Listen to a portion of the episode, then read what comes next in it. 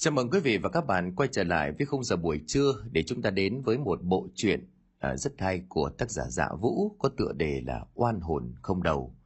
Ngay bây giờ thì chúng tôi mời quý vị và các bạn đến với nội dung tập 1 của bộ truyện này qua phần diễn đọc của Đình Soạn. À, thưa quý vị là bộ truyện này của chúng ta có thể lượng dài 2 tập và chúng ta sẽ phát trong hai buổi trưa.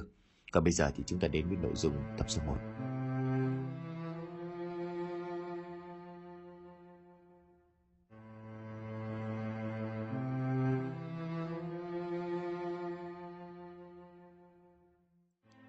Bác Khôi lười biếng nằm trên bộ phản ở giữa gian nhà mà kéo một hơi thuốc thật dài, rồi thả ra những làn khói trắng mờ đục. Hắn cứ nằm như vậy cả buổi sáng, mắt nhắm nhìn cái cơ ngơi mà chính hắn đã gây dựng. Chả gì gia đình của bác Khôi cũng thuộc cái hạng ăn trên ngồi chốc ở cái làng Vân Điền này. Hắn cho vay nặng lãi lợi dụng những lúc khó khăn nhất của dân làng mà tung tiền ra cho họ vay. Cho đến khi lãi mẹ đẻ lãi con, thì người ta không thể trả nổi thì hắn cho người đến suýt nợ. Nghe đồn bá Khôi còn quen biết nhiều quan ta có quan Tây, cho nên là phận dân đen thấp cổ bé họng, chỉ còn biết nhìn của cải gia tài của mình rơi vào tay của bá Khôi. Dần dần hắn lại càng trở nên giàu có. Bá Khôi mới hơn 40 tuổi mà thôi, nhà cửa đất đai giàu có phủ phê chẳng thiếu thứ gì. Khéo đất nhà hắn cũng phải rộng bằng nửa cái làng này mất. Bác Khôi cứ nằm đó suy nghĩ về sự giàu sang của gia đình mà tùm tìm cười một mình. Nhưng cái nụ cười của hắn ta đã chợt tắt đi. Khuôn mặt tối sầm lại khi nghe tiếng ho húng hắng của người đàn bà rằng hàng xóm kế bên nhà hắn. Bà này ngày xưa quá chồng không con cái, cho nên tới tận lúc già vẫn thổi thổi một mình. Bác Khôi nhiều lần dòm ngó mảnh đất của nhà bà rằng vì ngày xưa nhà hắn có mời thầy địa lý về coi thế đất. Ông thầy này nói Đất của nhà ông bá nhìn chung thì cũng đẹp, thế nhưng mà lại không phát về hậu vận. Ông bá xem kìa, mảnh đất bên kia mới là tốt, làm nhà trên đó thì con cháu đời sau không phải lo của ăn của để. Từ cái ngày đó nghe theo lời của ông thầy địa lý, bá Khôi ngày càng thèm khát mảnh đất của bà rằng. Hơn nữa đất đai xung quanh nhà bá Khôi đều bị hắn xiết nợ mà có được hết rồi. Chỉ trừ mỗi mảnh đất của bà quá rằng là hắn không động tay vào được vì chẳng có cớ gì để gây sự với bà. Bà cứ thui thủi ở nhà chẳng ra ngoài cũng như nói chuyện với ai.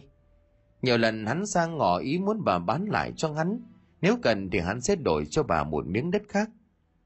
Nhưng bà không chịu mặc kệ cho Bá Khôi có đe dọa hay là dỗ ngon dỗ ngọt đi chăng nữa. Nhất quyết bà không nhường mảnh đất đó cho Bá Khôi. Cái mảnh đất của bà rằng như là miếng thịt thừa rắt răng, hắn lâu ngày chưa được xỉa ra vậy.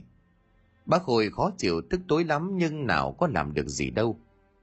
Cho tới cái năm mất mùa dân làng văn Điền này, lâm vào cái cảnh đói kém.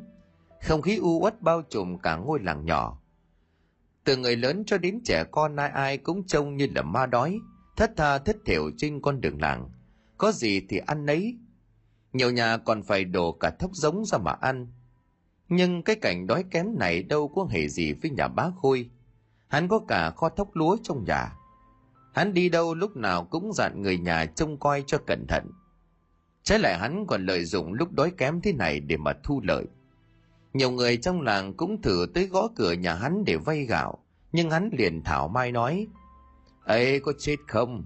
Nhà tôi cũng làm gì có gạo dư giả mà mà mà cho bác vay. Nhưng mà nể cái tình làng nghĩa xóm tôi đành thắt lưng buộc bụng, giúp bác trong cái thời đói kém như vậy.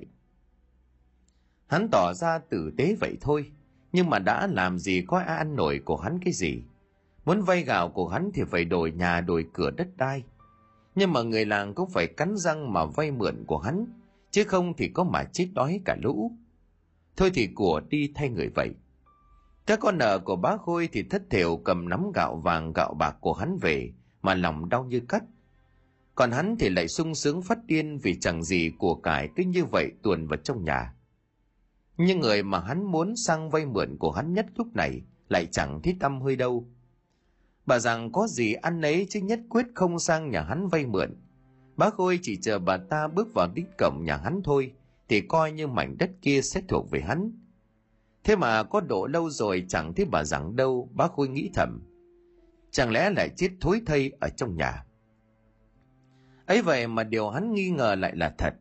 Sáng hôm đó trong cái không khí ảm đạm yên tĩnh tới giận người của làng Vân Điền, những ngày đói bỗng chốc tiếng huyên náo ở trong nhà bà quá vang lên. đâu lắm rồi mới nghe có tiếng nhiều người như vậy. Bởi vì sức đâu mà tụ tập tán phét. Bác Khôi trong nhà thấy ồn nào vội sỏ đưa guốc mộc mà lật đật đứng sang bờ tường ngó sang. Thằng Hưng con của hắn tầm bảy tám tuổi chạy ra hóng hớt. Bà rằng chết thật, chết đói ở trong nhà. Dân làng phát hiện thì cái xác đã cứng đơ từ bao giờ. Thôi thì cũng là chỗ láng giềng, họ đang bàn tán với nhau cho bà ấy một chỗ ăn nghỉ đàng hoàng. Định bụng là chôn ngay ở mảnh đất của nhà bà ta. Nghe thấy như vậy thì bác Khôi hớt hải chạy sang nói. Ê các bác, không nên chôn ở đây vậy đâu. xuân làng mới ngạc nhiên hỏi hắn tại sao không được. Bác Khôi liền bịa ra một câu chuyện. Ngày trước nhà tôi có một ông thầy phong thủy trên huyện. Ông ấy nói là đất này là âm khí thịnh. Nếu mà chôn người chết thì họ sẽ thành quỷ mà ám đến dân làng đấy. Dân làng nghe xong thì cũng bán tín bán nghi. Nhưng mà cũng vì không muốn dây dưa với bá Khôi. Cho nên cùng nhau đưa bà quá ra ngoài nghĩa địa mà an táng. Dù gì cũng là người trong làng. Cho bà rằng ra đó còn có làng, có nước. Họ lại bàn tán đào cho bà quá một cái huyệt tử tế Nói là tử tế nhưng gặp cái thời này thì cơm chẳng có mà ăn. Sức đâu mà đào phía chẳng bới. Đám thanh niên trai trắng đào được một chiếc hố nông tuyển tuyệt, đã nằm lăn ra đất lạ đi vì đói. Nhìn cái hố chôn con chó còn chẳng kịp liếp kín được, nói gì đến con người. Nhưng sức đầu nữa cho nên cũng đành mệt nhọc, khiêng xác của bà rằng mà đặt xuống. Bác Khôi thấy như vậy thì liền chân ngang. ấy ấy các chú từ từ, chôn cất như vậy thì phải tội. Một thằng thanh niên khó chịu hỏi, thế ý của ông bá là gì đây? Bác Khôi tử tế nói, thì chỉ các chú phải cho người ta cái huyệt sâu hơn, rồi như là mưa nó xuống nó trôi hết đất cát đi, thì phải tội với người ta. Thanh niên kia hậm hực rồi nói, thì ông bá giỏi thì nhảy xuống mà đào, cơm đã không có để mà ăn sức đâu mà đào. Mấy thằng khác cũng liền nhao nhao cả lên, ý của chúng nó là chúng nó đang đói, Bác Khôi muốn người chết mồ yên mà đẹp thì cứ đáp ứng cái bụng của chúng nó là mọi việc sẽ xong. Ai chẳng biết nhà của hắn giàu. Bác Khôi hiểu ý của bọn thanh niên. Bình thường hắn chẳng cho chúng nó mấy cái bạt tai vì hỗn. Này hắn chỉ cười và nói. Này tôi cùng với các chú cùng làm phước cho người ta. Nhưng mà có thực mới vực được đạo chứ nhỉ. Thôi được rồi, các chú đợi tôi một lát. Tôi bảo người nhà dọn cơm tới ngay. Đoàn hắn quay sang thằng Hưng rồi nói, mày chạy về nhà bảo chúng nó thổi cơm đem ngay ra đây, cho các anh các chú có sức mà làm, nhanh lên. Thằng bé Hưng chẳng hiểu thầy muốn nói gì, nhưng cũng không dám cãi lời, liền chạy u về nhà. Nó liền chạy lại luật lời của thầy đó cho mẹ nó nghe. Bà bá Khôi nghe xong thì hơi khó chịu rồi nói, thầy mày lại tâm tia cái mảnh đất của bà già đó chứ gì, tớ chả lạ thưa, Thằng bé chẳng hiểu chuyện đất đai làm sao lại liên quan đến chuyện cơm cháo. Chắc vì nó còn bé quá cho nên không hiểu được ý đồ của thầy. Bác Khôi đâu có tốt như vậy. Hắn chắc mầm sau khi lo hậu sự cho bà rằng xong thì sẽ xin dân làng nhận mảnh đất đó về phần của mình. Bà Khôi biết thừa ý định của chồng cho nên gọi với xuống bếp. Con Cúc, mày thổi cơm đi. Bảo cái thằng chót nó bê ra ngoài nghĩa địa. Ông mày đang ở ngoài đó chờ đấy. Từ phía căn bếp vang lên tiếng giả vâng. Con công và thằng Chót là hai đứa đầy tớ của nhà ông bà Khôi. Thằng Chót thì lớn hơn cỡ 14-15 tuổi. Nó được bá Khôi nuôi để chăn trâu cho hắn. Con gốc thì nhỏ tuổi hơn, chắc chỉ hơn thằng Hưng ít tuổi. Cả hai đứa nó là anh em ruột. Năm đó có một trận lũ lớn bố mẹ của chúng nó bị nước cuốn trôi. Thằng Sót khi ấy mới có mấy tuổi bế theo con Cúc đi ăn xin trong làng mà chẳng ai nuôi nấng. Bà bá thấy tội nghiệp cho nên nhận chúng về nuôi như là người ở trong nhà. Lớn lên chúng nó trở thành nhanh nhẹn và được việc khiến cho vợ chồng của bác Khôi rất hài lòng. Con Cúc trong bếp chỉ một lúc sau đã dọn xong mâm cơm, rồi bảo thằng Chót bê ra cho bá Khôi. Thằng Chót nghe thấy có việc phải ra nghĩa địa thì tái mặt vì thằng này nhát chết có tiếng nhưng vì biết cái uy của chủ cho nên không dám cãi lời nó nói với con cúc hay là mày đi với tao Cần công thấy như vậy thì mặt dài như cái bơm bĩu môi trên thẳng chót tưởng thế nào anh lớn tổ tổ rồi mà mà mà còn sợ ma Thằng chót ngại lắm nhưng vẫn cãi cố lại. Mẹ mày chứ, ma ai chẳng sợ. Thôi thì ra đó với tao mai ra đồng tao bắt cho mày mấy con cổ cổ. Cần Cúc nghe thấy như vậy thì mắt sáng cả lên vội vàng cùng thằng chót bê cơm ra nghĩ địa. Thằng bé Hưng tính tò mò hay hóng hớt cho nên cũng bám theo sau hai đứa. Thằng chót đội mâm cơm đi trước, hai đứa kia thì tiếu tít theo sau. Ba đứa trẻ con bưng mâm cơm chạy ra tới nơi thì bị bá khôi quát. Chúng mày ngủ ở nhà đi hả? Sao mà lâu như vậy? Đặt xuống đây rồi xéo ngay đi. Chỗ này không phải là chỗ của chúng mày chơi. Thằng chót nghe thích như vậy vừa sợ ma vừa sợ chủ thì liền vội vàng đặt mâm cơm xuống rồi ù té chạy về nhà. Còn công thấy vậy thì cũng chạy theo nó. Còn mỗi thằng Hưng ở lại, vì chân của nó không chạy nhanh bằng mấy đứa kia. Với cả nó cũng muốn xem có gì hay ho không nên ở lại. Bác Khôi nhìn nó định đuổi đi nhưng thôi. Để nó ở đây cũng được. Dù gì thì mai sau nó cũng là người được hưởng tài sản của hắn cho nó xem chút thủ đoạn kiếm ăn của mình thì có làm sao mâm cơm đặt ở dưới đất bá khôi mở cái lồng bàn ra rồi nói nhà tôi thì cũng chẳng có gì nhiều có ít cơm canh đạm bạc đãi các chú. Mong là các chú giúp cho người đã khuất. Thôi thì các chú ăn đi rồi rồi còn làm. Cái lồng bàn vừa mở ra thì bọn thanh niên chưng hửng khi nhìn thấy bên trong. Đúng là mâm cơm đạm bạc thật. Đạm bạc một cách thảm hại. Thằng cha này giàu nứt đố đổ vách mà cho chúng nó ăn mỗi nồi cơm niêu bé tẹo, rau muống luộc với mấy quả cào pháo mặn chất. Chỗ này thì sao bỏ dính răng, nhưng mà thôi, trong lúc đói kém như thế này, thì cũng được gọi là thịnh soạn rồi. Bọn thanh niên tuy nghĩ lão già này ki bo, nhưng vẫn ngồi xuống chén sạch sẽ. Dại gì mà không ăn. Ăn xong chúng nó vẫn còn thòm thèm nhìn mâm cơm đầy tiếc nuối ăn thế này thì sao mà no được để đảo với chẳng bới nhưng cơm đã ăn vào bụng biết làm thế nào chỉ trách là mình ngu cho nên mắc lừa lão khỏm già này thôi thì coi như lần này cũng là làm phước làm đức cho người chết. Mấy thằng thanh niên liền bấm nhau rồi ngồi dậy tay cuốc tay thuộng tiếp tục đào bới. Chúng nó ăn ít cho nên làm việc kém hẳn. Mấy thằng mà đào mãi mới được một cái hố chẳng đủ để gọi là cái huyệt nhưng cũng có thể cho người chết nằm xuống. Đào xong thì chúng nó hè nhau khiêng xác của bà rằng đã cứng đơ, đặt xuống rồi lấp đất sơ sài. Trong lúc đó thì bác Khôi cũng xung xoe tỏ vẻ sốt sắng, lo cho sự an nghỉ của người đã khuất. Tới khi trời tối thì mới đắp được một nấm mồ nho nhỏ. Mấy thằng thanh niên thì nằm vật ra đất thở hồn hển. Bát rau bát cơm của bá Khôi đã hết bố từ lúc nào. Thế mọi việc đã xong xuôi thì bác Khôi vội vàng rào chức đón sau với dân làng, tỏ ý muốn xin mảnh đất của bà rằng để tiện việc thờ cúng. Dân làng biết tổng là cái thằng cha này tốt đột xuất cũng là vì miếng đất của bà rằng này mà thôi. Nhưng trong cái cảnh đói thối mồm thế này thì còn ai quan tâm đến đất với trả cát. Hơn nữa đất của người chết ai mà dám đụng vào, chắc chỉ có mỗi bá khôi mà thôi. Thôi thì cho hắn, Mặc sắc hắn muốn làm gì thì làm, phản đối thì lại rách việc. Chả ai dại mà dám dây dưa với bá khôi cả, chỉ tổ thiệt thân. Sơn làng ngậm ừ cho qua rồi kéo nhau ra về hết. Bá khôi thấy thái độ của mọi người trong làng đã công nhận mảnh đất kia của hắn, thì sướng phát cả điên lên. Thiếu chút nữa mà hắn kiềm chế được mà hét lên đầm mỹ, dưỡng nghĩa địa. Nhưng cái sự sung sướng đó của hắn phải ngừng lại khi hắn thấy thằng Hưng mặt nghệt như là ngốc nghỉa, nhìn chằm chằm phía sau của hắn. Bác Khôi liền hất hàm hỏi nó. Mày làm sao? Thằng bé Hưng liền lắp bắp. Thầy ơi thầy, có có người ngồi trên đấm mồ kia thầy. Bác Khôi giật mình lạnh hết cả người theo phản xạ quay đầu lại. nắm mồ vẫn còn nằm im lìm ở đó. Chẳng thấy có ai ngồi trên đó. Bác Khôi tức quá quay ra cho thằng bé Hưng một phát nảy đom đóm rồi nói. Mày trêu cả thầy mày đấy hả? Con nói thật mà, bà ý bà ý còn nhe răng cười với thầy con mình cơ mà. Bác Khôi nghe xong thì cũng hơi trột dạ liền kéo thằng Hưng đi về mà không nhìn lại một cái. Trên cái cành cây gốc nghĩa địa có một con quạ đen, ở đó nhìn chằm chằm vào bố con của bác Khôi, cho đến khi thì họ đi ra khỏi nghĩa địa mới kêu lên vài tiếng giận người.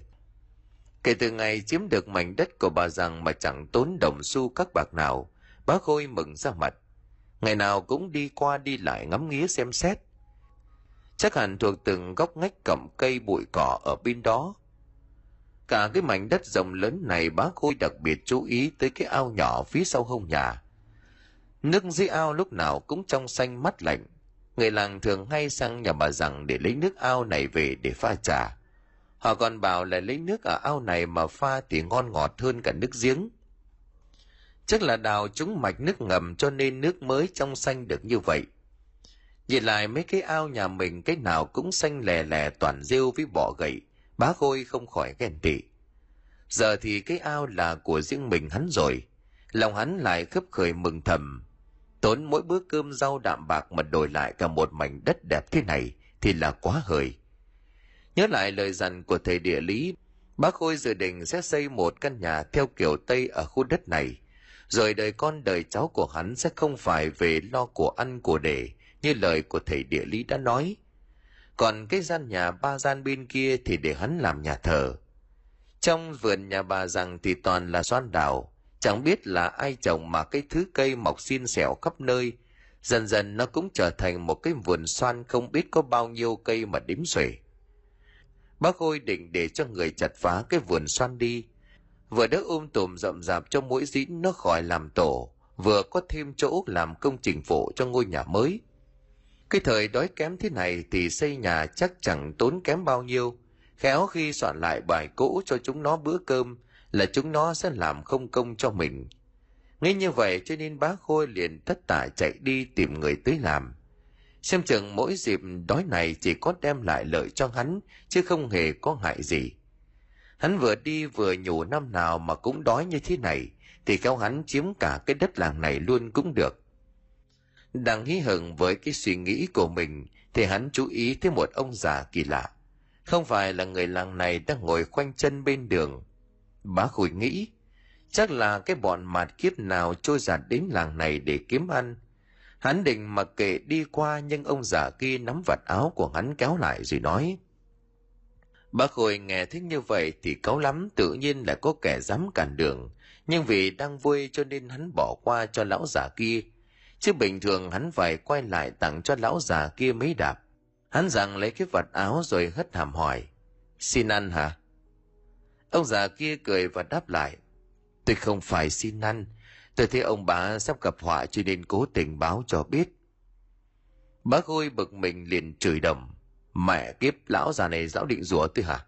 Liệu hồn xéo ngay liền không cho, cho, cho lão mấy đạp bây giờ? Nói rồi bác Khôi quay ngoắt người đi miệng lầm bầm chửi bới. Mẹ cái trời lão già điên. ấy vậy mà ông già kia không hề có ý khó chịu hay là tỏ ra bực tức. Trái lại, ông ta lại cười nhạt, đoạn đi vào trong con ngõ sâu thăm thẳm rồi biến mất không biết. Những gì vừa xảy ra không làm cho bá Khôi mảy may suy nghĩ. Việc bây giờ của hắn gọi người đốn hạ vườn xoan kia để chuẩn bị cất căn nhà mới. Bác Khôi ra tới đầu làng thì thấy một đám thanh niên đang tụ tập lại với nhau ở một góc. Thằng nào thằng nấy đều hốc hác cầy trơ xương thì thiếu ăn. Thế cơ hội thuê người làm không công bá Khôi tới bên chúng nó rồi hắng giọng quát. Chúng mày muốn có cơm ăn thì đi theo tao, tao có việc cho chúng mày đây. Tôi biết bá khôi là loại không ra gì, nhưng bọn thanh niên nghe thấy có cơm thì sáng cả mắt lên. Chúng nó lao nhau đứng dậy đòi đi theo bá khôi. Hắn ta thấy vậy thì vừa ý lắm thầm nghĩ. Lũ chết đói này chắc cũng chỉ cần có bữa cơm là chúng mày sẽ xong chuyện mà thôi. Nghĩ thế hắn liền chọn ra bốn thằng trông có vẻ to con khỏe mạnh hơn lũ còn lại để dẫn về nhà. Về đến nhà thì bá Khôi đưa ngay cho chúng nó một mảnh đất của nhà bà quá rằng, chỉ tay về phía vườn xoan. Kìa, chúng mày chặt hết đống xoan đào ấy đi cho tao. Bà thanh niên nhìn vườn xoan đào của bà rằng mới mất thì hơi ái ngại không dám động chạm vào. Bác Khôi thấy như vậy thì ngớ mắt lắm hắn liền quát. Sao hả? Chúng mày lại đòi ăn trước rồi làm sao? Chúng mày cứ làm đi, ta không để cho chúng mày thiệt đâu. Một thằng thanh niên liền nói nhỏ với hắn. Bẩm ông là không phải là chúng con đòi ăn, thế nhưng mà... Bác Khôi liền quát lên. Nhưng nhị cái gì, chúng mày có làm được hay không? Một thằng khác liền nhanh mồm đáp. Nhưng mà ông ơi, cái mảnh đất này là của bà rằng, bà ấy mới chết tuần trước, bây giờ lại chặt xoan của bà ấy con chỉ sợ là... Bác hồi nghe thích như vậy thì điên tiết quát. Mẹ cha chúng mày chứ. Mụ ấy chết thối xác từ đời nào rồi mà chúng mày còn sợ à? Mảnh đất này là của tao rồi. Chúng mày không làm được thì xéo mẹ chúng mày đi, để tao bảo thằng khác nó làm. Đám thanh niên nghe chừng miếng cơm sắp tuột khỏi miệng, liền vội vàng rối rít xin bá khôi cho làm tiếp. Sợ thì có sợ nhưng mà cũng không sợ bằng cái đói. Chỉ có đói mới chết mà thôi. Bá khôi thì chúng nó đồng ý thì nói, Chúng mày vào kho lấy đồ ra mà chặt đi, làm nhanh thì ta còn thưởng cho. Bọn thanh niên lại nghe được thưởng thì lại hăm hở lắm, vội chạy vào trong nhà kho. Thằng dựa thằng cưa thằng quốc thằng sèn, cứ như vậy tiến ra vườn xoan của bà rằng mà chặt lấy chặt để. Cái bụng chúng nó bảo làm gì có ma đâu mà sợ. Bà Khôi thấy như vậy thì hài lòng cho nên đã đi vào trong nhà nằm cho đỡ nắng. Vào đến bên trong nhà hắn nằm nhắm mắt tưởng tượng ra hình ảnh của ngôi nhà sắp được cất lên. Nhất định là phải có hai tầng, có ban công nhìn thẳng ra đầu làng. Nhà hắn chắc chắn phải hoành tráng nhất ở cái vùng này. Đang thích thú với cái tưởng tượng của mình thì hắn bị đánh thức bởi tiếng la hét thất thanh ở bên ngoài vườn xoan. Bác Khôi giật mình vội vàng chạy ra xem có chuyện gì.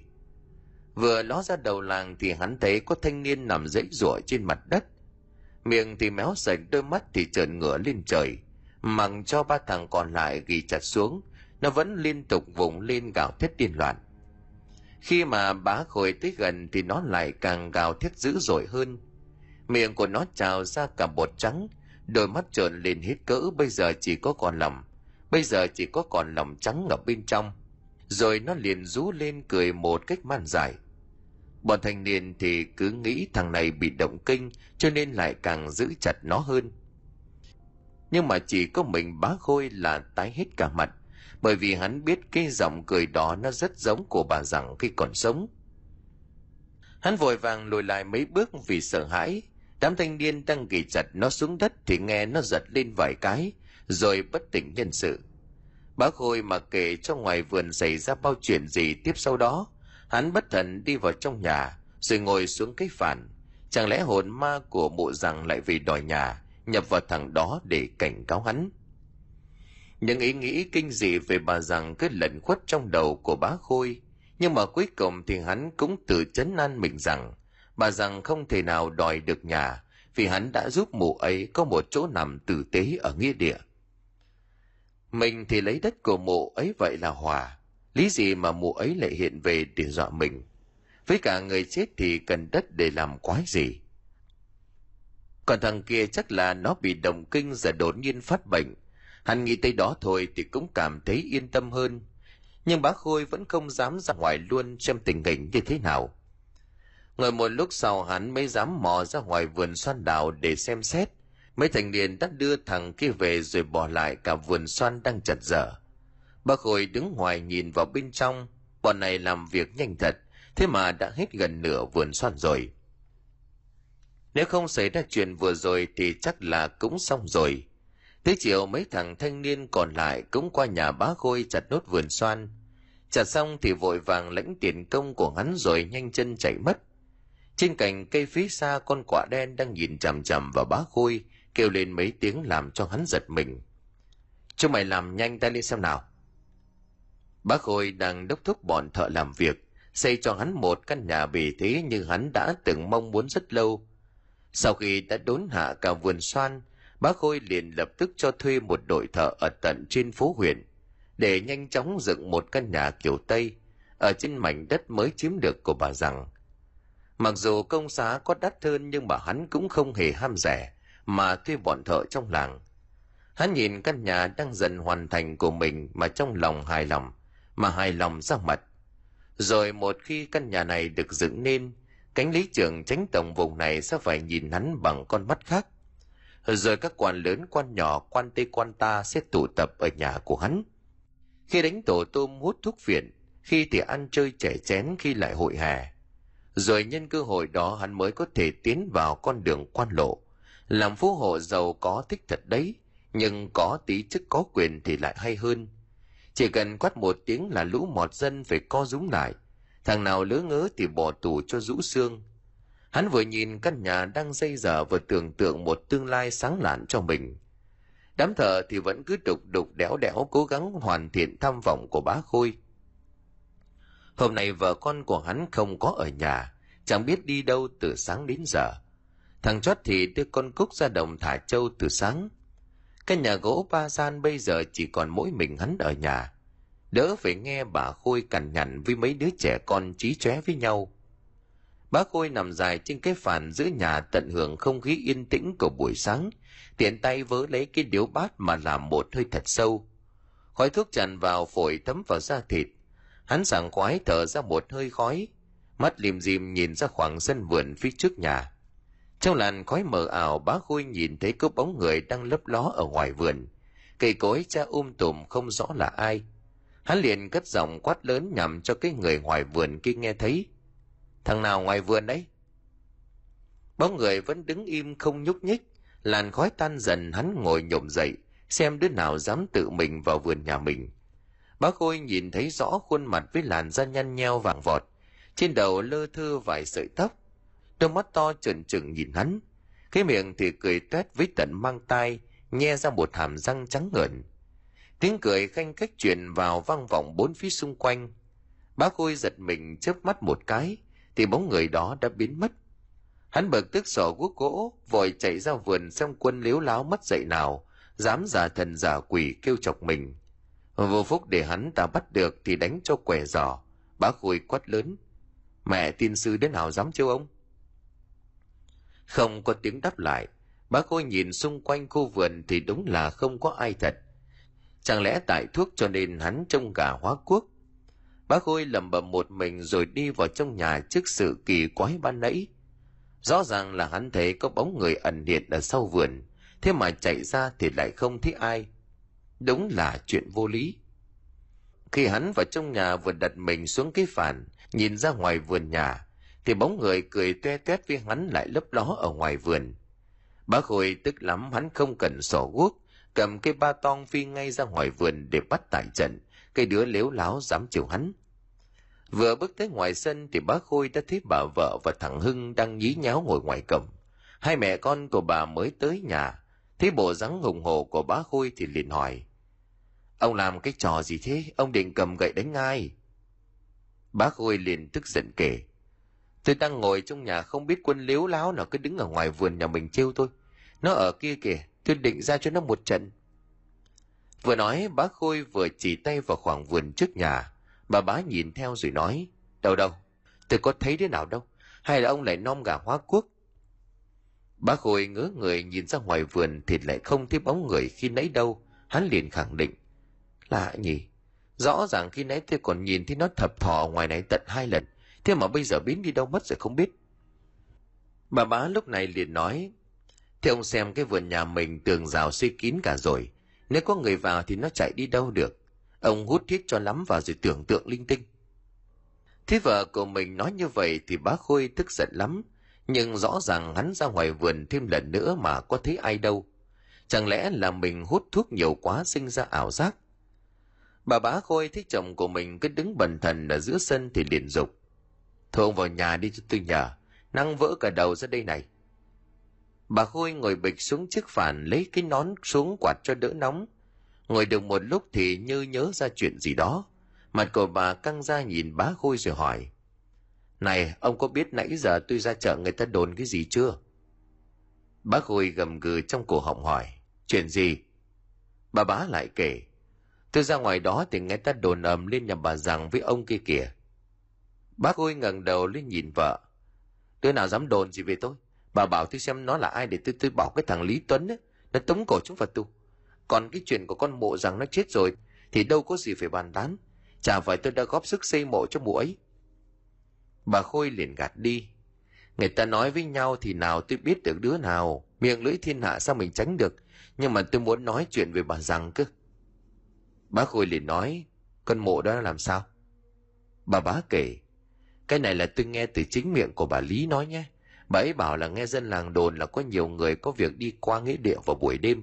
Hay nhìn thấy mộ rằng, mộ ấy ngồi trên mấy cái ngôi mả ở ngoài đó, cứ nhìn đầm đầm về phía nhà mình đó. Ai đi qua mộ cũng nghe răng ra cười, làm cho người ta thất kinh bỏ chạy. Bác Khôi vừa nghe thấy chuyện đó thì vội vã bật dậy, khuôn mặt của hắn thất thần thoát mồ hôi hột bất giác nhìn ra mảnh vườn. Hắn nhớ rồi, hình như cái mặt lấp ló ngoài vườn mà nhe răng cười với hắn chính là của mụ rằng. Tuy ít khi giáp mặt nhưng hắn cũng có thể lờ mờ nhớ lại khuôn mặt của mụ ấy trong đầu. Bà khôi thích chồng của mình như vậy thì thủ thì. Tôi thấy là hình như mình xây trên đất của mụ ý xem chừng không hay. Vừa nghe thấy như vậy thì bác khôi liền gắt. Bà chỉ có nỡ vớ vẩn thôi, ma cỏ nào. Cái lũ dân đen cơm cả chẳng có mà ăn tối ngày cứ thích bịa chuyện ma với trả quỷ với nhau. Tôi mà biết đứa nào bịa láo lếu thì tôi bỏ tù. Bà khôi thấy chồng của mình gắt thì không nói nữa, chán nản vào trong buồng bà khôi tuy miệng nói mà không tin chuyện ma quỷ, nhưng hắn cũng ngờ ngợ về sự tồn tại của oan hồn và rằng, nếu không thì lúc nãy người ngoài vườn kia là ai? Ai mà có thể đột nhập vào trong nhà của lão rồi tẩu thoát trong nháy mắt nhanh như vậy? Họa chăng chỉ là ma quỷ? Sáng sớm ngày hôm sau, bà khôi ăn mặc tỉnh tề, hình như có chuyện muốn đi ra ngoài. Bá khôi đang ngủ liền tỉnh dậy ngã ngủ hỏi, bà đi đâu vậy? Tôi với thằng hưng lên chùa. Bà bá khôi biết thừa những việc làm thất thức của chồng. Sợ sau này con của bà là thằng hưng không được thừa hưởng phúc đức từ cha, cho nên là bà thường xuyên đi chùa, bố thí cho người nghèo trong làng trong xã. Cậu mong sao cho giảm nhẹ được cái tội nghiệt của bá khôi gây ra. Bác khôi nghe thích như vậy thì mặc kệ. Hắn không quan tâm. Vì hắn chỉ có tiền là thứ trên hết, làm gì có thần với chẳng thánh. Bà khôi thích chồng của mình dừng dưng như vậy, thở ra một tiếng rồi ra ngoài. Cho tới khi bá khôi tỉnh dậy thì mặt trời đã cao quá cây xào như thói quen của mọi buổi sáng, hắn lại chắp tay sau đít, đi ra ngoài đúc thúc đám thợ. Đứng nhìn chán chê thì lại chắp tay sau đít đi vào trong nhà con gúc vừa ngay dọn cơm sáng cho hắn, nó nói, bẩm ông vào ăn sáng à bác khôi ngồi xuống ăn vừa ăn hắn vừa nhìn ra mảnh vườn xanh mướt trước mặt. Hắn nhớ tới khuôn mặt của mụ rằng sáng sớm ngày hôm qua, còn đứng ở góc vườn nhe răng cười với hắn. Liệu hôm ấy mụ có hiện ra hồ dọa hắn nữa không? Đang ăn được nửa bát cơm thì hắn thấy từ cổng của bà già chậm rãi đi vào. Quần áo rách dưới đầu đội cái nón mê cũng không thể thảm hại hơn nhà bác khôi kín cổng cao tường là vậy, sao lại để cho ăn xin vào nhà? Mà kể cả cổng không đóng có cho vàng cũng chẳng đứa nào dám tự nhiên đi vào nhà hắn bác khôi thấy người ăn xin thì quát còn cúc đâu? Sao mày để cổng mở thế kia? Không thấy con cúc trả lời, bác khôi bực mình đứng phát dậy, chỉ thẳng vào mặt bà già ăn xin. Xéo ngay đi đây có phải là chạy tế bẩn đâu mà vào ăn xin. Bà già run rẩy cúi mặt xuống đưa bàn tay cầu xin bác khôi khẩn khoản còn lại ông ông bố thí cho con xin miếng ăn, con đói quá. Bá khôi thấy bà già ăn xin không những không nghe lời, lại còn tiến lại gần mình hơn thì tức lắm. Hắn đang định giơ chân đá cho con mộ già ấy một cái, thì thấy mộ ta ngẩng đầu lên nhìn chằm chằm vào mình thều thào. Con đói quá ông ơi, ông cho con xin miếng cơm. Bá khôi ngã ngửa ra đằng sau, khi nhận ra khuôn mặt đó là của bà rằng, một khuôn mặt vàng vọt nhăn nheo thảm hại hắn cố gắng la lên cho mọi người nghe thấy mà tới cứu. Nhưng mà cổ họng như bị nghẹn cứng lại, chỉ ú ớ được vài tiếng trong miệng. Bà già kia thì cũng từ từ đi ra khỏi nhà của hắn, theo hướng ngôi nhà đang xây dở rồi biến mất. Mãi một lúc sau hắn định thần lại được ra sức gọi, con cúc đâu? Lên lên lên ta bảo. Tiếng của con cúc vâng dạ ở dưới bếp, thế mà lúc nãy hắn gọi mãi mà nó không trả lời con cúc chạy lên nhà thì bá khôi đang ngồi bệt dưới đất thì vội vàng đỡ hắn dậy ông ông làm sao mà lại ngã lăn quay thế này ạ à? bá khôi lắp bắp à, ta bị trượt chân bác khôi đứng dậy ngồi lên phản khuôn mặt vẫn còn nhất bàng hoàng nhìn sang mảnh đất kia con cúc vội hỏi ông cho gọi gì con vậy ạ à? bác khôi không dám nói với con cúc chuyện bà già ăn xin hắn liền hỏi thế mày làm cái gì mà không đóng cổng còn cúc nhìn bá khôi tỏ vẻ khó hiểu mà đáp. Dạ cổng vẫn đóng từ sáng đến giờ mà ông, với cả con làm gì có chìa khóa mà mở được. Bá khôi ở ở cho qua rồi bảo con cúc xuống bếp, làm nốt việc. Còn hắn thì không tin ra tận nơi nhìn lại cái cổng một lần nữa, xem có đúng là đã đóng rồi không. Thì đúng là cổng vẫn còn đang khóa. Chìa khóa thì hắn vẫn nắm vào trong túi áo, thì sao mà con cúc mở ra được? Thế chẳng lẽ ban nãy là hắn gặp ma? Mà ma cỏ gì hiện ra giữa ban ngày Hắn chỉ nghe nói ma là những bóng trắng lúc ẩn lúc hiện giữa đêm tối. Chứ chuyện ma hiện về giữa ban ngày thì chưa từng nghe. Hắn nghĩ chắc là do mình gặp ảo giác chứ làm gì có ma cỏ nào. Cũng tại câu chuyện của bà vợ kể hôm qua làm cho hắn sinh ra ảo giác lung tung. Ngó sang ngôi nhà đang xây dở, hắn lại muốn sang đó xem thợ chúng nó làm ăn thế nào. Bác Khôi trong ngôi nhà có phần hơi sốt ruột, chẳng biết tới bao giờ thì mới xong. Hắn lỡ khoe với Lý Tuấn là sẽ xong trong nay mai thôi, thì sẽ mời các quan lớn quan nhỏ tới để ăn mừng tiệc tân gia. Thế mà nay cái khung gỗ thì vẫn còn chưa dựng xong, thì không biết tới ngày nào mới hoàn thiện. Bác Khôi nhìn chán căn nhà đang xây thì lại đổi sang nhìn khu vườn. Khu vườn này nếu mà phạt hết cỏ dại mọc ngổn ngang, đường lối đi thì cũng đẹp đấy chứ. Xây xong nhà thì hắn sẽ cho người vào một cái hòn non bộ thật to ở đây. Đúng là để cho mộ rằng sử dụng mảnh đất này thì thật là phí của rời. Đột nhiên bá Khôi chú ý tới một góc vườn, nơi cây cối vẫn còn rậm rạp. Nhất định hắn phải cho người phát quang chỗ này mới được. Trong lúc đang mải ngắm nghía thì hắn thấy có bóng người đang đứng ở góc vườn, nhìn về ngôi nhà của hắn đang xây. Hắn vội đi lại gần để nhìn cho kỹ hơn. Ánh nắng buổi sáng sớm làm hắn phải nhắm mắt lại, cố gắng lắm mới nhìn rõ được bóng của một bà già, tiếng lấp ló sau gốc cây, mắt nhìn đăm đăm vào ngôi nhà đang xây dở. Bác Khôi vừa trông thấy rõ thì người đàn bà đó quay mặt lại nhìn hắn, là khuôn mặt của bà rằng, một khuôn mặt dần trở nên xám ngoét, chứ không vàng vọt như lúc ban đầu. Bà ta nhìn bá Khôi miệng cười toe toét, Hắn nghe thì có tiếng nói như gần như xa văng vẳng bên tai. Trả nhà cho tao, trả nhà cho tao. Bác Khôi sợ quá vội lùi hẳn về phía sau vài bước, chân vấp phải viên gạch. Hắn ngã lăn quay trên đất. Con cúc vừa đi ra trông thích như vậy thì liền chạy lại đỡ bá Khôi. Chết chữa sao hôm nay ông ngã nhiều thế? Nãy con nhìn thấy ông nhìn qua bên ấy, quay ra quay vào đã thấy ông ngã ra đất rồi. Bác Khôi vội vàng đứng dậy hắn nói với con Cúc. Mà mày mày xem cho tao ở bên vườn đó có có mụ nào đang đứng đó không? Cần Cúc thấy có hiểu nhưng không dám cãi lời của chủ. Nó dứt người nhìn qua bên đó rồi quay lại nói với bá Khôi. còn con làm gì thế ai đâu ông? Bá Khôi nuốt nước bọt hỏi lại. Mày nhìn xem có chắc không? Còn chắc mà ông lại mà xem. Con chắc mà, ông lại mà xem. Bác Khôi nghe thấy như vậy thì liền len lén nhìn sang bên vườn. Bóng của bà rằng khi nãy còn ở đó, mà bây giờ trông chẳng thấy đâu. Chẳng lẽ hắn lại hoa mắt thật, hay là bà ấy chỉ hiện về cho mình tiếng hắn thôi, vì con Cúc nhìn đi nhìn lại mấy lần, có cái gì đâu. Bác Khôi cứ đứng như người mất hồn, con Cúc thấy lạ nhưng không dám hỏi nhiều vội vàng lùi đi mất. Nó biết chủ nó là loại người tính khí thất thường, nó không dám ở lại lâu hơn, tốt nhất là xéo khỏi tầm mắt của hắn là tốt hơn. Thế còn cúc vừa lùi xuống bếp bá khôi vẫn còn hoang mang định gọi nó lại bảo nó sang bên đó xem thử nhưng thôi. Nó lại biết mình nhát gan thì giấu mặt vào đâu. Hắn nghĩ vậy thì lại đi vào trong buồng, nằm nghỉ một lát cho đỡ căng thẳng biết đâu. Khi tỉnh táo thì sẽ không nhìn thấy những thứ ảo giác kỳ nữa. Và trong buồng lão nằm trên cái võng đưa qua đưa lại nhẹ nhẹ, mắt của hắn lim dim nhìn qua ô cửa sổ.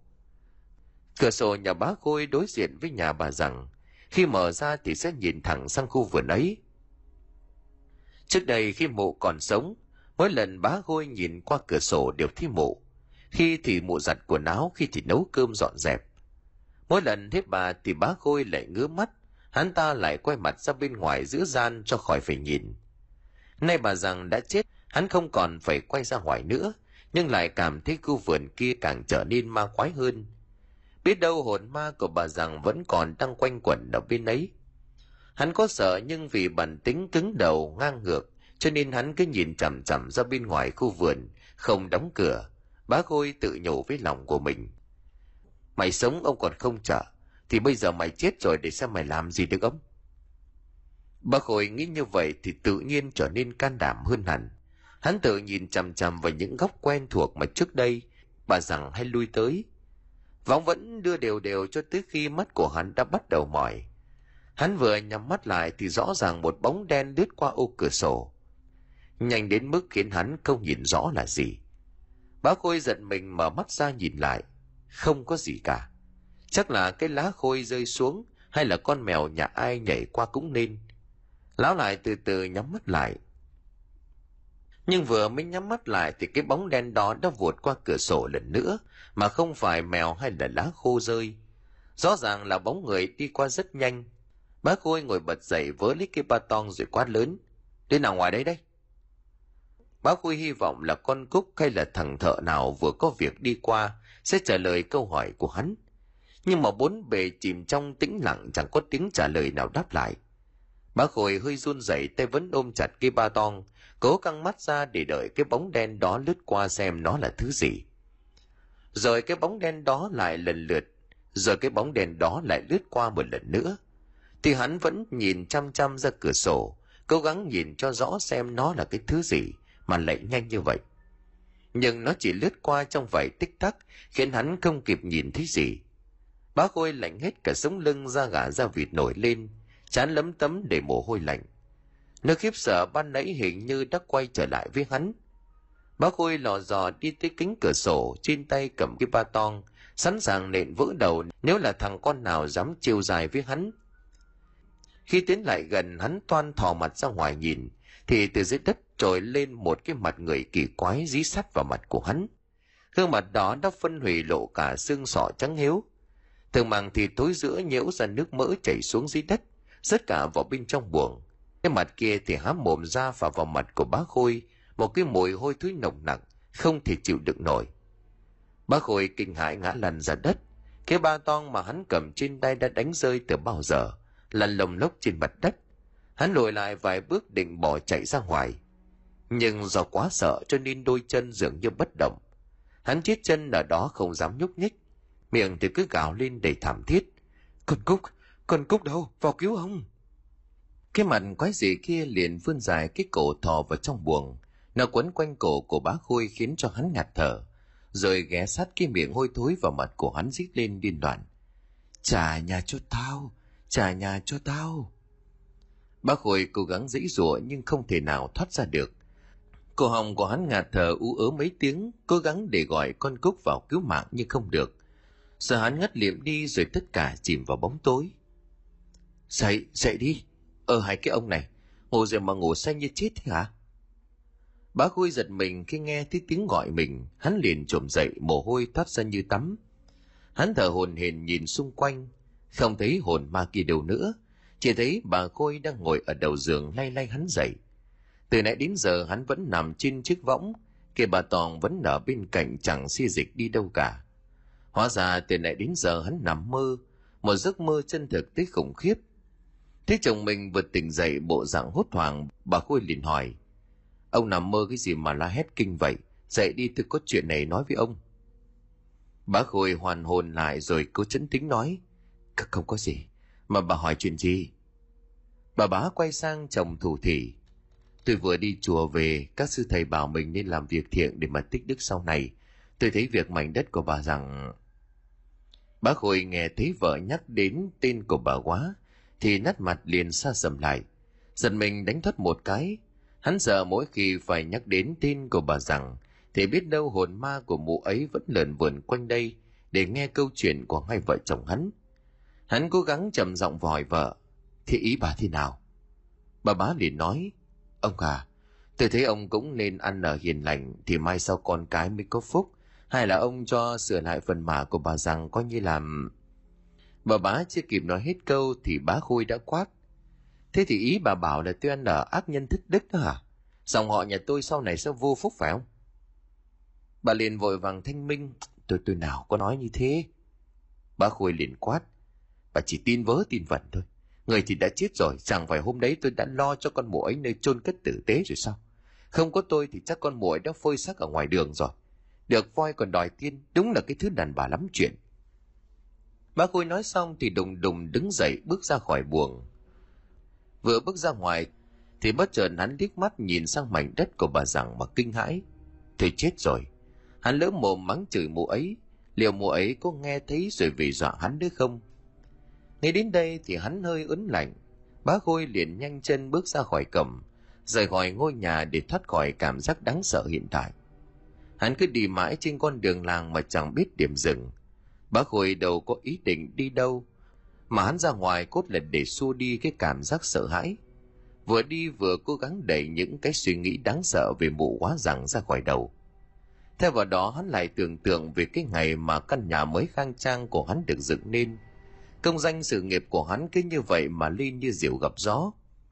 Bác Khôi cứ vừa đi vừa tùm tìm cười mà không chú ý tới có một người đi ngược hướng với mình.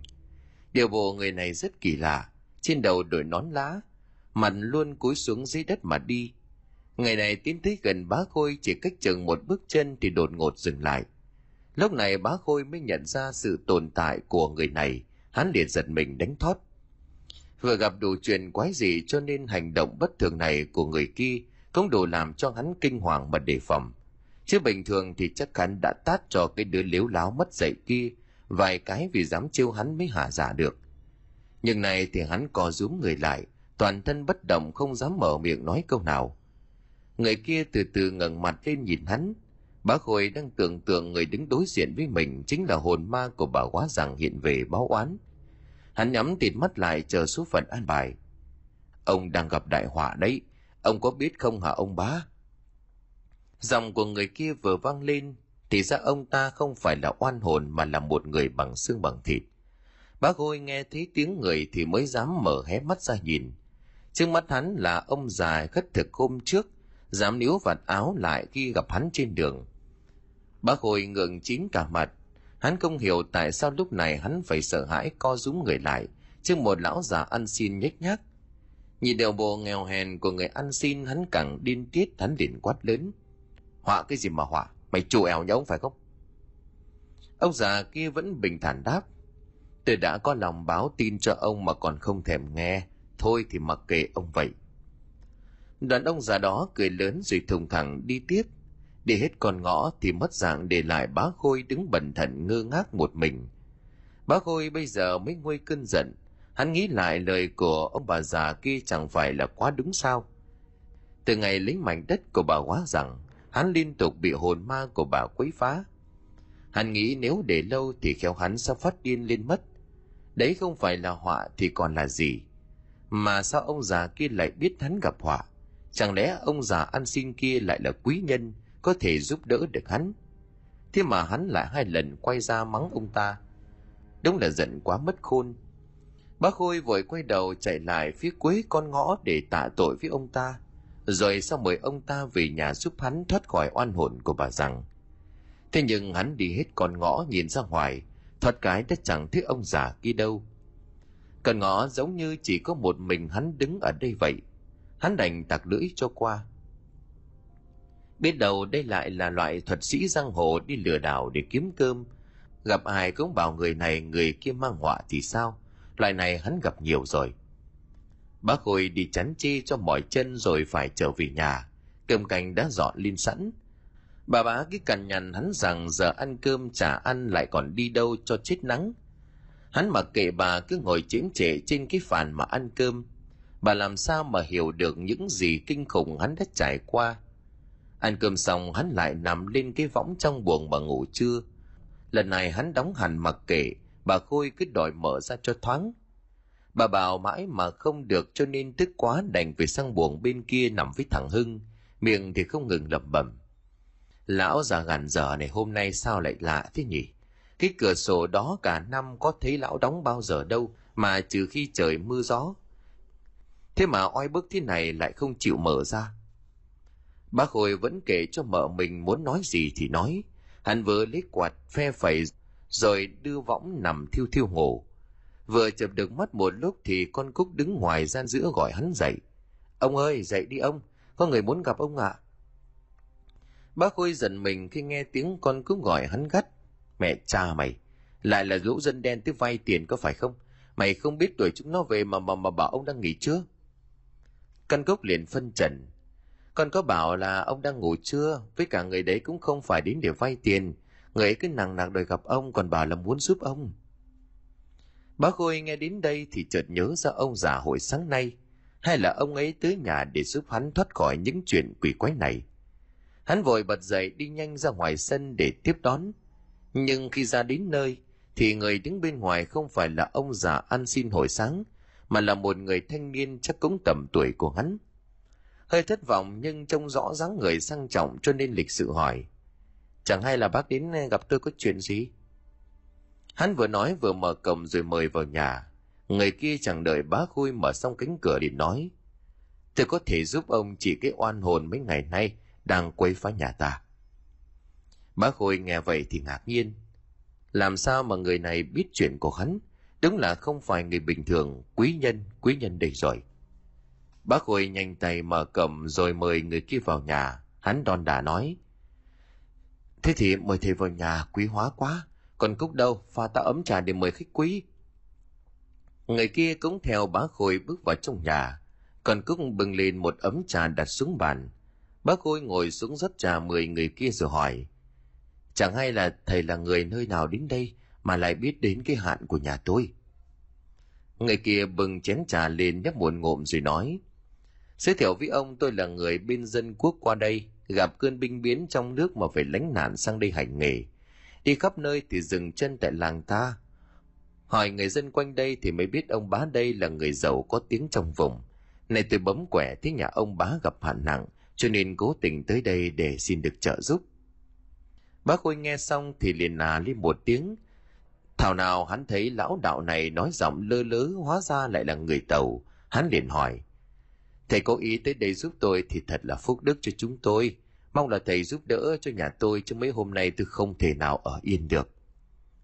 Lão đạo liền cười rồi đáp, chứ còn ở trong nước tôi có theo sư phụ học phép trừ tà, cũng chẳng dám so sánh với ai. Nhưng mà ở trong nước thì tôi cũng được gọi là người cao tây ấn. Nay tôi sẽ giúp ông bá giải thoát khỏi cái hạn này. Bác khôi thường hay nghe mọi người nói là thường. Mấy ông thầy pháp học phép bên tàu thì thường rất cao tay, có khi còn sai được cả quỷ thần. Thế này thì coi như hắn đã gặp đúng người. Bác khôi mừng thầm liền lễ phép nói dạ dạ dạ chả là như thế này. Lão đạo liền ngăn bá khôi lại hắn nói, thôi, ông bá không cần phải nói nhiều, tôi đã biết chuyện của ông bá. Ông cướp đất của người chết thì cả cái làng này ai chẳng biết.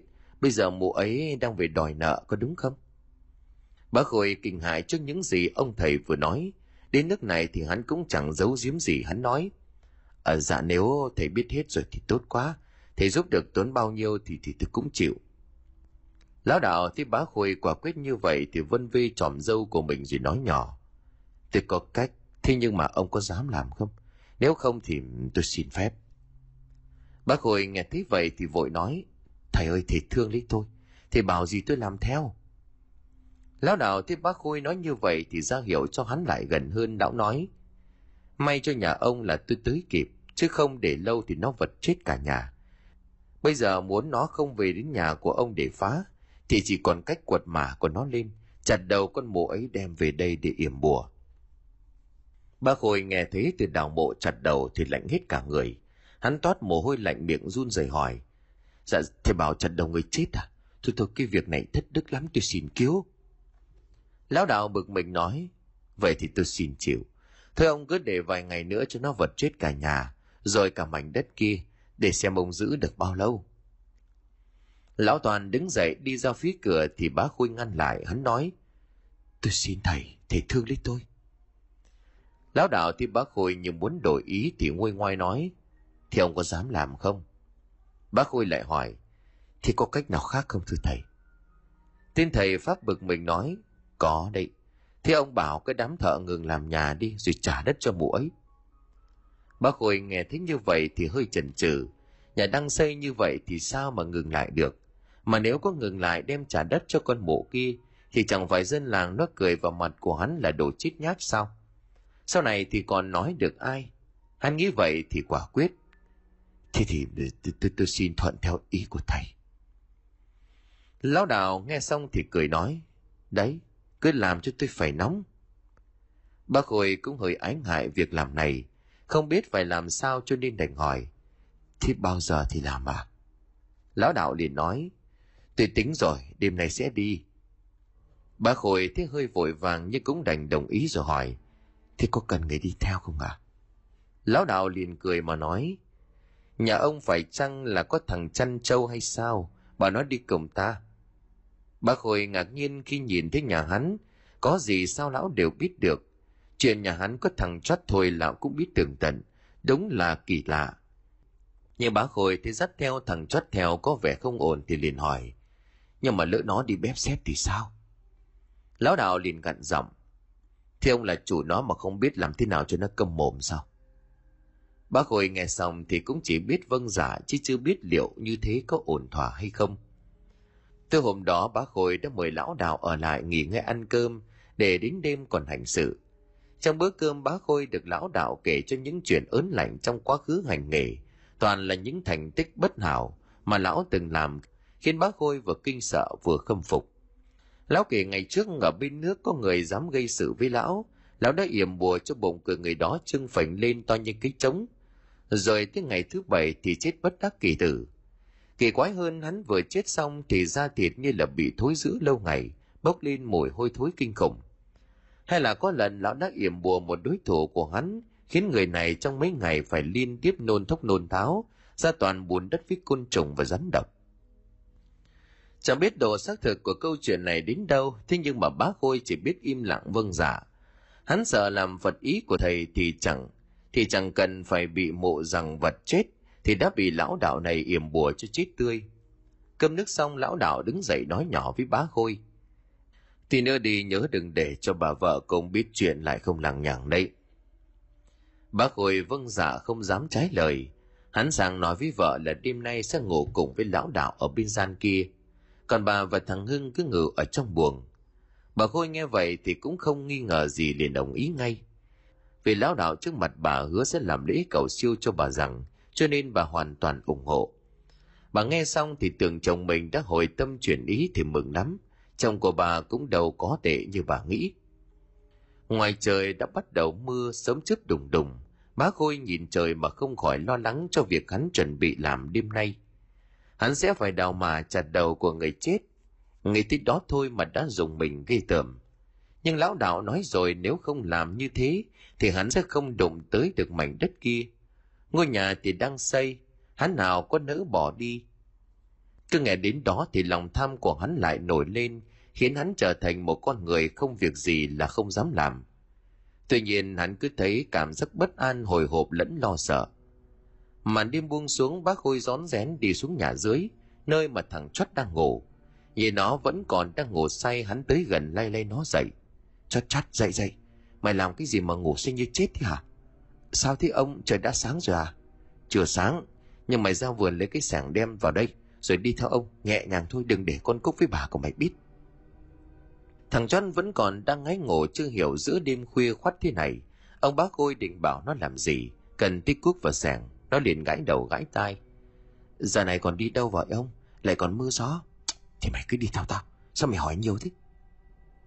Thằng John sợ cái uy của chủ cho nên vội vàng bỏ qua cơn buồn ngủ đứng dậy đi ra vườn lấy cuốc sẻng đem vào. Chẳng hiểu sao nó lại cảm thấy bất an, chẳng thể diễn tả được. Khi quay trở lại thì thằng chót đã thấy bá khôi đứng cùng với ông thầy hồi chiều. Hai người đã mặc áo tươi đầu đội nón lá. Lão đạo nói với bá khôi, thôi đi nhanh kẻo lỡ việc. Bá khôi nuốt nước bọt quay sang ra lệnh cho thằng chót, mặc cái áo tươi vào rồi đi theo tao thằng chót lấy tạm cái áo tơi vắt ở trên tường mặc vào rồi đi theo đuôi của bá khôi cùng lão đạo, bước ra ngoài đường một cách nhẹ nhàng. Cả ba đều nhẹ nhàng rón rén, giống như là ăn trộm để tránh kinh động đến người đang ngủ. Trong đêm giữa trời mưa ảo ảo có bao bóng người bước đi vội trên con đường làng vắng vẻ. Cái hướng của họ nhắm tới là khu nghĩa địa của làng. Thằng chót nào biết đêm nay mình sẽ phải làm gì, nhưng càng đi về phía trước thì nó lại càng nhận ra đường này dẫn ra nghĩa địa. Chống ngực của nó đánh liên hồi, chân tay run lẩy bẩy. Nhưng vì sợ chủ cho nên nó đành nhắm mắt làm liều bước theo hai người đó.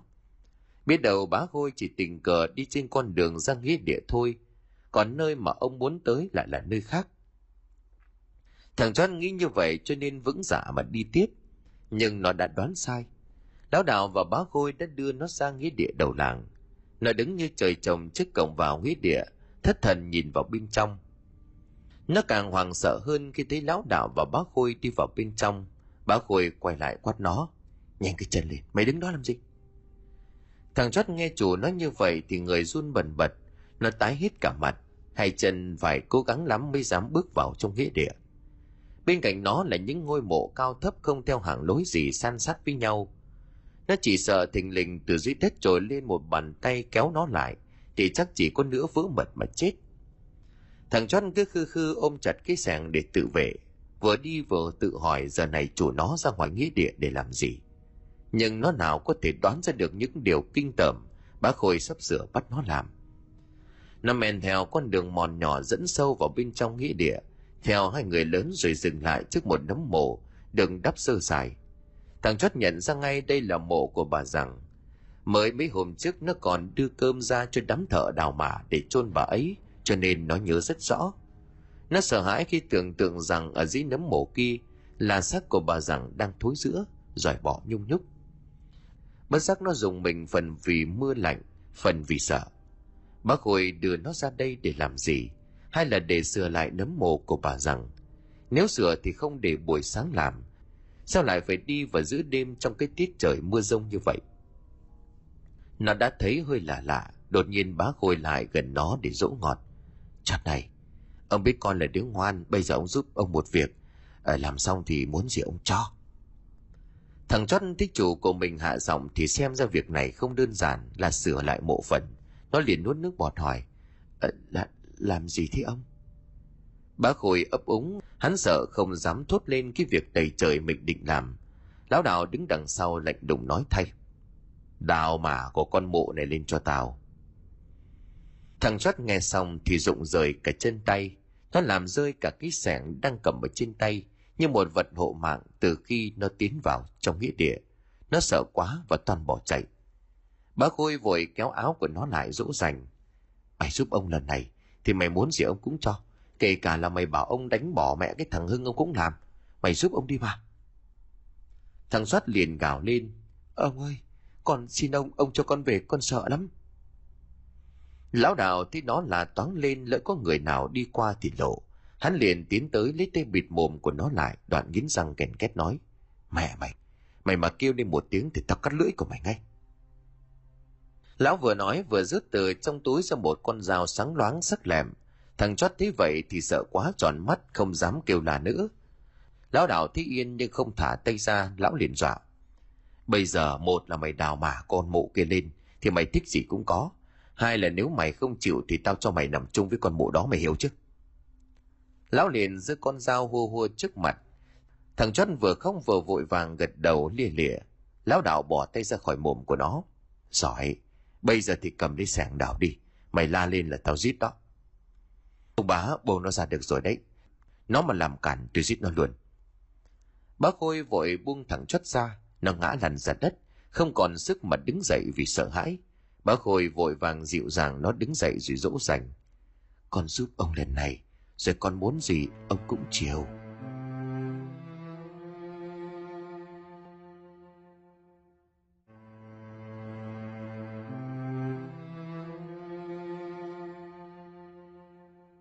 Xin cảm ơn quý khán thính giả đã chú ý đón nghe. Xin kính chào, tạm biệt quý vị và xin hẹn gặp lại quý vị trong tập tiếp theo của bộ truyện này.